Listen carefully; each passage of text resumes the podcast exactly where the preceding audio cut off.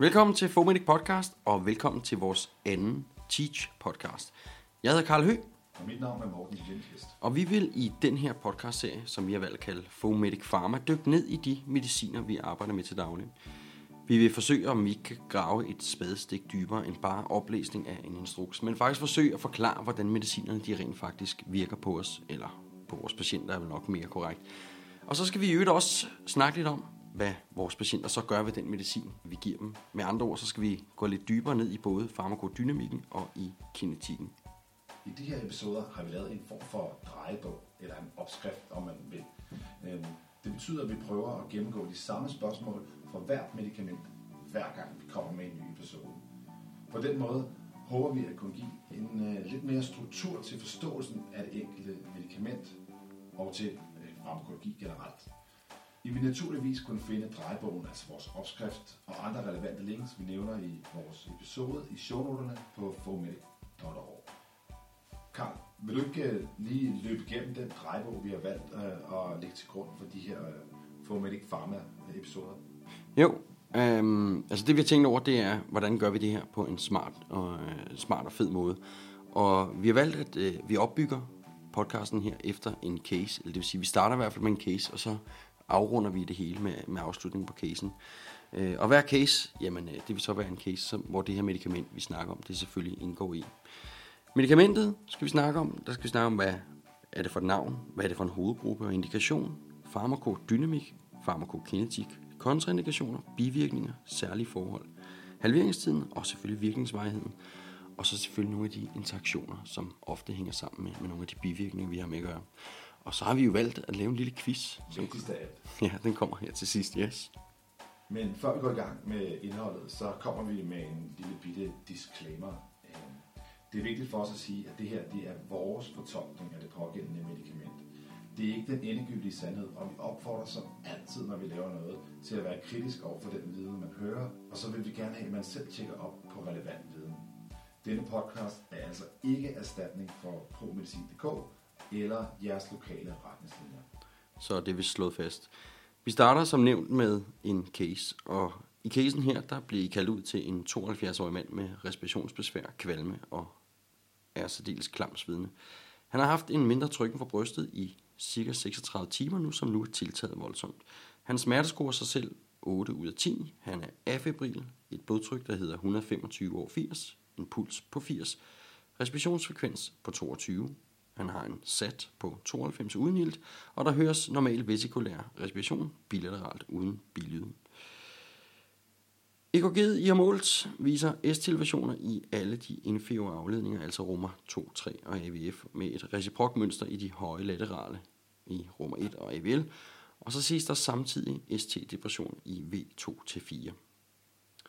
Patienten her får ASA, nitro, og EKG'et bliver sendt til kardiologen, som hjertens gerne vil se ham til primær PCI, og i øvrigt ordinerer 10.000 internationale enheder heparin. Han bliver kort tid efter cirkulatorisk dårlig, og det næste blodtryk, der bliver målt, det hedder 80 over 40. Og så er spørgsmålet så, hvad er årsagen til det her pludselige blodtryksfald? Vi vender tilbage til casen her sidst i episoden. Fordi et af de medicamenter, vi gav til herren her, det var nitro, og det er det, den her episode skal handle om.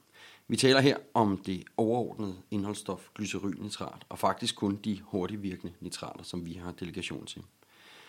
Se, Morten, vi har jo begge to læst godt op på lektien på nitroen her, så øh, skal vi ikke bare komme i gang med hjælp af vores drejebog. Så lad os da lægge ud med navn.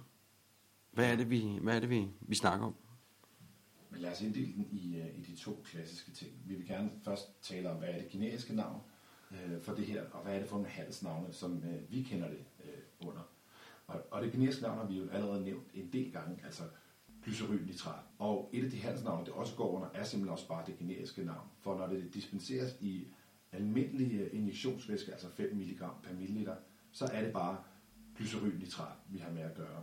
Ja, og netop glycerylnitrat som injektionsvæske, og ikke den her velkendte sprayform, begynder vi faktisk i flere regioner at se, at advanced paramedic og paramediciner får kompetence til at øh, køre med i en sprøjtepumpe. Ja, det kan også godt sættes under øh, det, der hedder glytrin, eller nitrolingual sprayen, eller nitroglycerin, øh, når man får det i de her tabletter, som kan opløses under tungen.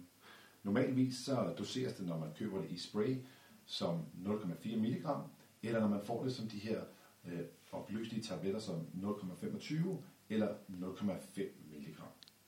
Okay, generisk navn, hvad er det, det betyder? Jamen, generisk navn er vel, det er en erstatning for bare at sige, det er det, som der er, er indholdsstoffet, altså det stof, som der er, det er sådan, det er gået på markedet med, og det er sådan, det er blevet kendt med i Lægemiddelstyrelsen, så glycerylnitrat er altså det stof, der er inde i medicamentet. Alright. Så springer vi til hovedgrupper. Og Morten, kort, hvad er det hovedgrupper er? Jamen, der er 14 hovedgrupper øh, med alle de medicamenter, vi kender. Øh, og alle medicamenter får sådan et, et hovedgruppenavn eller hovedgruppenummer i det, vi kalder et ATC-nummer. Et ATC-system er øh, et system, som inddeler medicin i 14 hovedgrupper, øh, som er grupperet efter menneskets organsystemer. Øh, og det her ATC står for Anatomical Therapeutic Chemical Classification System. Og det er altså bare sådan noget, som er defineret af WHO, øh, som har en afdeling for medicinsk statistik. Ja, og i hvilken hovedgruppe placerer vi så glycerylnitrat? Jamen, glycerylnitrat er i øh, hovedgruppe C, som også er kendt som hjerte- og kredsløb. Alright. Så har vi sådan the basics på plads med, hvad det er for et stof, vi snakker om. Præhospital, Morten, indikation fra glycerylnitrat. Vi har været øh, på, øh, på jagt i øh, arkiverne og rundt omkring i vores samarbejdspartnere i de fem regioner og samle øh, de, de instrukser ind, som vi arbejder med, i hvert fald på ambulancetjenestens side. Og der er der sådan en rimelig bred enighed om, at de indikationer, vi arbejder med, er altså AKS, hvor vi herunder har STEMI, non-STEMI og ustabil angina pectoris. Altså indikationen her er, når man har brystsmerter i forbindelse med, hvad der kunne klassificeres som AKS. Ja, eller mistænke som er. Ja. Øh, så er der også akut øh, lungeødem, altså højtryks lungeødem. Og så er der enkelte regioner, som også beskriver det til hypertensiv krise. Men hvor finder vi så øh, indikationer for de her forskellige medicamenter henne? Jamen altså det vi har gjort her øh, for at finde lidt information til det her podcast, det er, at øh, vi har selvfølgelig kigget i de fem regioner for at se, hvordan øh, de beskriver rammerne for dedikationen til ambulancepersonalet. Men som et led det er det også interessant at finde ud af, altså, at vi altid henviser folk til at kigge på medicin.dk for at finde ud af, hvad må man bruge medicamentet til. Men nogle ting er altså ikke det, som øh, producenten har fået godkendt medicamenter til i Lægemiddelstyrelsen. Mm. Øh, og medicin.dk, øh, de, de skriver altså anvendelsesområdet ud fra, hvad Lægemiddelstyrelsen har godkendt det enkelte medicament til. Men det betyder ikke, at det ikke virker til andre ting. Og derfor så er der sådan, for eksempel sådan en ting som hypertensiv krise, hvor man øh, kan benytte øh, glycerinnitrat til, fordi at øh, det har den her effekt, som sænker blodtrykket, og det kan man have brug for i kontrolleret form. Og det er jo noget, der giver sig selv, efter man har fået mere forståelse for sygdomme og de forskellige medicamenters virkning. Ja, lige præcis. Det er jo det, man kalder for off-label use. Ja, så man skal faktisk søge lidt videre, for eksempel gå ind på lægehåndbogen, eller søge videre ned i kompendier for at finde ud af, hvad for nogle medicamenter, der anbefales til de forskellige sygdomme. Ja. Når vi har indikationer på plads, så er vi også nødt til at finde ud af, hvordan virker det her. Øh, Og der starter øh, vi ud med at finde ud af, hvordan det farmakokinetiske element er for det her stof. Karl, For lige at genopfriske, hvad farmakokinetik det er for en størrelse, så er det kort sagt, hvad kroppen gør ved stoffet. Vi inddeler kinetikken i tre dele, eller i tre faser, om man vil. Absorptionsfasen, fordelingsfasen og eliminationsfasen. Absorptionen er optagelse af stoffet, eller stoffer, fra administrationsstedet til optagelse i blodet. Fordelingen, det er kort sagt medicamentets fordeling med blodet igennem hele organismen. Her har blodgennemstrømningen i de enkelte organer jo også en stor indflydelse på, hvor hurtigt og hvor stor en koncentration af stoffet de enkelte organer de så får tilbudt. Elimination, det er jo så fjernelse af stoffet fra kroppen, og vi inddeler eliminationsfasen i to processer. Metabolismen og i udskillelsen. Metabolismen, det er så omdannelsen af medicinen til andre små kemiske forbindelser, som vi kalder metabolitter. Og de her metabolitter gør det så nemmere for kroppen at fjerne eller udskille den her medicin. Og øh, netop udskillelsen, det er jo også fjernelsen af stoffet fra kroppen. Og her spiller nyren jo en kæmpe rolle, da det jo er her de fleste mediciner de bliver udskilt fra. Når vi så snakker glycerylnitrat, så foregår absorptionen gennem mundslimhinden. Ved at vi giver det mundslimhinderne, så fordeles medicinen jo lynhurtigt med blodet og til hjertet. Og det er udenom first pass metabolismen i leveren. Og det er jo smart, da det jo oftest er her i hjertet, at vi ønsker virkningen af medicamentet. Når glycerinnitrat så når leveren, så gennemgår det en kæmpe first pass metabolisme, og resterne bliver derved udskilt via nyrerne. Det var sådan den farmakokinetiske del af, af medicinen. Men hvad med farmakodynamikken? Når vi taler farmakodynamik, så taler vi ofte sådan den deciderede virkemåde. Altså, hvad gør det ved vores øh, krop, når vi har fået det fordelt rundt i systemet? Og her vil jeg sige, at den detaljerede forklaring af, hvordan øh, glycerinnitrat virker, er for kompleks og lang til dette her podcast. Men vi har fundet en super god forklaring, som vi har smidt ned i vores shownoter inde på vores blog, som øh, vi klart vil anbefale jer at kigge på, fordi at det er en super interessant øh, ting, men, men også en lille smule langhåret. Det må man sige. Men, men kort fortalt, så er det sådan, at inde i cellen sker der en række procedurer, og de her procedurer, de sørger for, at vores glatte muskulatur, den bliver afslappet. Når det er sådan, at alle vores blodkar har glat muskulatur omkring sig, for at være med til at regulere diameteren af, af karret. Mm. Øh, glycerylnitrat har sådan en universel vasodiliterende effekt. Øh, også helt ud i vores pagefærd kredsløb hvilket specielt medvirker, at det her lidt specielle ord, der hedder det mikrovaskulære gebet, altså den her kapacitet, vi har ude i vores øh, perifære kredsløb, når vores muskler lukker op og i for vores øh, mikrovaskulære gebet, så kan vi øge eller mindske den her kapacitet. Når vi nu kan regulere på den del og have en vasodiliterende effekt ude i vores perifære kredsløb, så gør det faktisk sådan, at vores mikrovaskulære GB øger sin kapacitet ret betragteligt. Og det har en kæmpe stor effekt på den her beholder, som vi kan kalde vores kredsløb. Den bliver væsentligt større. Den første og væsentligste effekt her er, at vi får øh, et, et mindre tilbageløb til hjertet, altså vi nedsætter vores preload. Og når preload det mindskes, så mindskes fyldningen af vores, både vores venstre men altså først vores højre, men vores venstre ventrikel. Og det betyder altså, at den kraft, hjertet skal trække sig sammen med, altså producere den energi, der skal til for at, at, at tømme ventriklen, den nedsættes. Det medfører et øh, fald i hjertets arbejde, og det er ofte, ofte øh, også helt simpelt øh, det iltbehov, som hjertet har.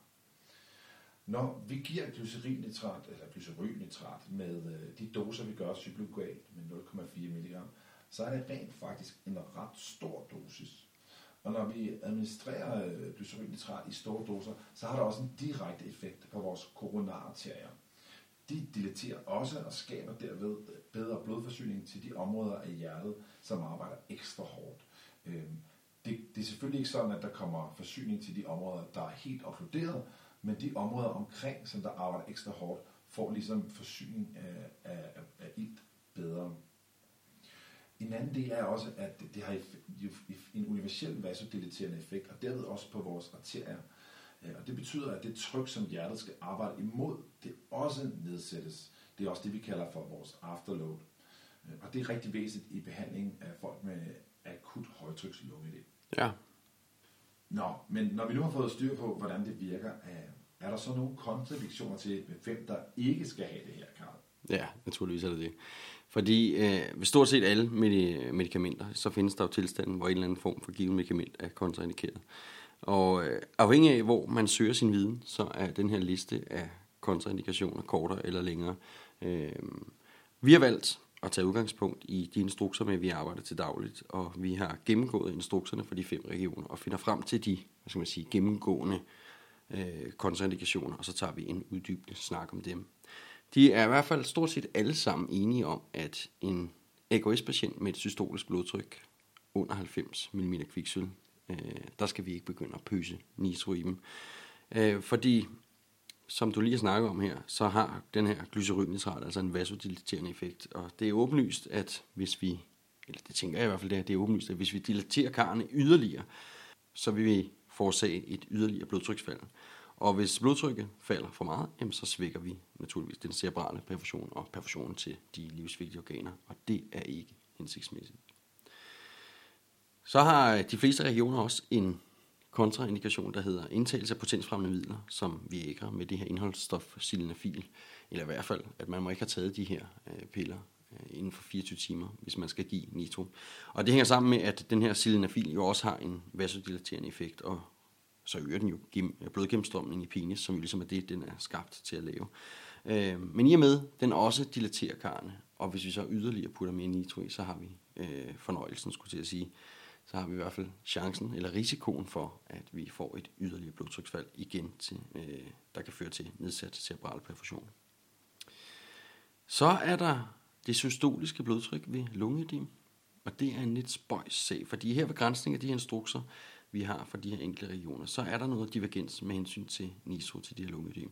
Divergensen ligger i det systoliske blodtryk, der kræves, før vi må give den her nitro. Og spændet det ligger mellem 120 og 140 mm kviksel. Og hvorfor tror du, der er det her spænd, morgen? Ja, det, er jo, øh, det må være en antagelse, for jeg kan ikke øh, sige det med sikkerhed. Øh, men jeg, jeg kan forestille mig, at det ligger i, at, at mange vil antage, at, at hvis man har det, der hedder et højtrykslungeødem, så har man som udgangspunkt også et rimelig højt systolisk blodtryk. Øhm, og der er en lille smule fare ved, at man kommer til at give øh, en glycerinnitrat eller nitroglycerin til patienter, som har et lungeødem, der ikke er øh, et højtrykslungeødem, altså ikke er forårsaget af et, øh, af et nedsat funktion af venstre ventrikel, øh, fordi de skal altså behandles på en anden måde. Så jeg tror, at der er nogen i, øh, i systemet, der tænker, at, at man har sat den her grænse lidt højere øh, i nogle af regionerne for at sikre, at man ikke sætter øh, redderne i en situation, hvor de kommer til at enten overse eller, eller mistolke, at det er et lavtrykslungedel øh, og ikke et højtrykslungedel. Men, men det er udelukkende min antagelse. Alright. Jamen, øh, det var sådan en umiddelbar gennemsnit af de kontraindikationer, vi har fundet i de forskellige øh, instrukser. Ja. Så jeg tænker egentlig, at øh, jeg hopper bare direkte videre til bivirkningerne. Ja. De mest almindelige bivirkninger er jo hovedpine. Og hovedpine kommer jo af den her kardilaterende virkning, der også ses i blodkarrene i hjernehinderne. Og øh, det er simpelthen årsagen til, at vi får hovedpine. Som regel så forsvinder den her hovedpine hurtigt igen i takt med, at virkningen også mindskes. Den næste bivirkning, det er så rødme i ansigtet, der er ligesom hovedpinen også skyldes den her kardilaterende effekt, og vi får den her opblussen i ansigtet. Den her nitro, som vi giver præhospital, er klassificeret som et hurtigt virkende nitrat. Og patienter, der er kendt hjertesyge og får nitro på daglig basis, de får det, vi kalder de langsomt virkende nitrater. Og de har den samme virkning, men som navnet siger, så virker de bare i længere tid. Her skal de jo være særlig opmærksom på at tilrettelægge deres dosis, så de får nogle timer i døgnet, hvor de er fri for den her nitratpåvirkning, fordi ellers så opbygger de en eller anden form for tolerans. Man kan så sige, at præhospital, der er det måske en meget god pointer, at vi ved patienter, som får det her langsomt virkende nitro, må nogle gange vil skulle have en større dosis for at få en effekt af vores behandling. Jeg synes, vi skal springe ned til halveringstiden, og så, øh, hvor lang tid virker det her? Ja, øhm, og, og det, det er sådan faktisk et ret interessant medicament at se på de her tider, fordi at øh, det er registreret til at, at hedde at have en, en virkning efter et halvt til helt minut. Og det hænger jo sammen med øh, farmakokinetikken, altså at ja. det bliver administreret øh, på et applikationssted, hvor det springer over first pass metabolismen, øh, og derved kommer det hurtigt i blodbanen og kommer direkte i øh, cirkulation øh, og, og kommer frem til de områder, hvor det har effekt. Øh, da vi har relativt store doser, vi giver, som tidligere nævnt, så, så kommer det til at have en, en hurtig øh, virkning på alle områder. Øh, men det er ikke alle områder, der har den fulde virkningsvarighed, som er registreret til 10-30 minutter. Øh, og det er også et relativt stort gab, altså 10 minutter, og så øh, 30 minutter, det vil sige, at, at spændet her, synes jeg, er rimelig langt. Men det vil også afhænge af, hvad det er for en person, vi der er tale om. Ja, det, det, det kan du have, have en god pointe i. Et, et element her er også, at halveringstiden er 1-3 minutter, øh, hvilket er rimelig øh, hurtigt. Og, og der stillede mig og Karl også faktisk øh, et, meget simpelt spørgsmål. Jeg tænkte, hvordan kan det virke i 30 minutter, hvis det har en halveringstid på 1-3 minutter? Fordi så er det jo altså blevet halveret ret mange gange, når vi kommer op på 30 minutter. Øhm, og her er det altså, at det man beskriver, når man læser på de registrerede oplysninger om, om medicamentet, det er, at virkningsvarigheden er alle de virkningsmekanismer, som stoffet har, og ikke øh, de specifikke mekanismer, som der er afhængige af, hvor høj dosisen er. Og det betyder altså, at øh, når vi siger, at der er 1-3 minutters øh, halveringstid, så øh, begynder stoffet rimelig hurtigt at blive nedbrudt, men der er altså nogle af de stof, øh, virkninger, som stoffet har, som der ikke kræver en voldsom høj tilstedeværelse i blodet, mm. og derfor så spænder virkningsvarigheden Øh, helt op til 10-30 minutter. Jeg tænker, vi er nået til afslutning på vores case. Og øh, da vi forlod vores patient sidst, så havde han lige oplevet et drastisk blodtryksfald. Vi behandlede ham med at lejre ham. Vi gav ham ild på maske og væske, så forsøgte vi at holde et systolisk blodtryk på omkring de 90. Vi tilbageholdt nitroen, men så administrerede vi øh, forsigtigt fentanyl, og så fik vi blodtrykket til at stabilisere sig. Da han kom ind på Rigshospitalet, så viste det sig, at han havde en total okkluderet højre koronarterie, det vi kalder RCA, og han blev behandlet med en primær PCI. Se, RCA eller den højre koronarterie øh, forsyner i langt de fleste tilfælde også den højre ventrikel. Og der er en del studier, der viser, at i op til 40% af alle vores infarkter, der ser vi faktisk også en højre ventrikel øh, involvering eller infarkt. Problemet med højre ventrikel involvering, det er, at fyldningen og derved også kontraktiliteten på ventriklen, den bliver væsentligt forringet. Så nitro, som vi har snakket om, det er, har jo som en af sine hovedvirkninger den her karddilaterende effekt. Det vil sige, at når vi udvider blodkarrene, så sænker vi også de venøse tilbageløb, som så yderligere nedsætter preload med alvorlig hypotension til følge. Det er netop derfor, vi skal være særlig opmærksom på indgift af nitro ved de her infarkter. Jeg vil så sige, et super hjælpemiddel, og et hjælpemiddel, der har hjulpet mig en del, øh, det er et højre side EKG. Højre side EKG er præcis, hvad det lyder som. En måling af EKG, hvor de prækordiale elektroder er sat på højre side af thorax. Man kan sige, at elektroderne placeres ud for fuldstændig de samme landmærker ved et normalt EKG, bare på højre side. Man kan vælge at sætte samtlige prækordiale afledninger på højre side, men faktisk er det ofte kun nødvendigt at sætte V4 over. Så man sætter V4 på højre side i 5. interkostalrum midtklavikulært. Det giver et billede af den højre ventrikel. Ser vi så elevationer i den her afledning, som nu hedder V4R, så har vi altså med stor sandsynlighed en involvering af højre ventrikel, og så skal vi være ekstra varsomme med nitro. Det var vist hele vores øh, spørgsmålsskema, var det ikke det? Ja. det? Det tror jeg, det var. Og, og det bringer os helt ned til den, øh, den nye og vigtigste ele, element ja. af de her podcast-serier, vi har gang her, fordi vi har tænkt os, at der skal indføres en lille quiz. Det er quiz-tid, ja. Og, øh, og, og det vi kommer til at gøre, det er, at vi kommer til at stille øh, et lille spørgsmål øh, i afslutningen af de her Fomedic Pharma episoder, ja. øh, som relaterer sig til det medicament, vi har haft med at gøre. Øh, og øh, der vil selvfølgelig være en lækker lille præmie til den, som svarer først. Og rigtigt. Og selvfølgelig rigtigt. Vinderen, øh, som først kommer med det rigtige svar, øh, bliver øh, selvfølgelig offentliggjort på vores blog, og i næste episode af Fomedic Pharma. Øh, så den, som først kan svare på det spørgsmål, vi læser op lige om lidt, og sender en mail til vores øh, mailadresse fomedic.org gmail.com kan være heldig at vinde en eksklusiv Fomedic præmie. Ah, den er flot. Så. Hvad er spørgsmålet, Morten? Jamen, spørgsmålet er, glycerylnitrat, som vi har talt om i, i denne her podcast, finder vi jo som tidligere nævnt i hovedgruppe C, når vi kigger på promedicin.dk. Men det er også kendt på promedicin.dk under navnet nitroglycerin. Og det er det også under en anden hovedgruppe. Så spørgsmålet er, hvilken hovedgruppe er det, og hvilken behandling er der nævnt under denne hovedgruppe? Bum. Send dit svar, som Morten sagde, til fomedic.org gmail.com Jeg hedder Karl Høgh. Jeg hedder Morten Lindqvist. Vi siger tak for nu. Vi høres ved. Vi høres.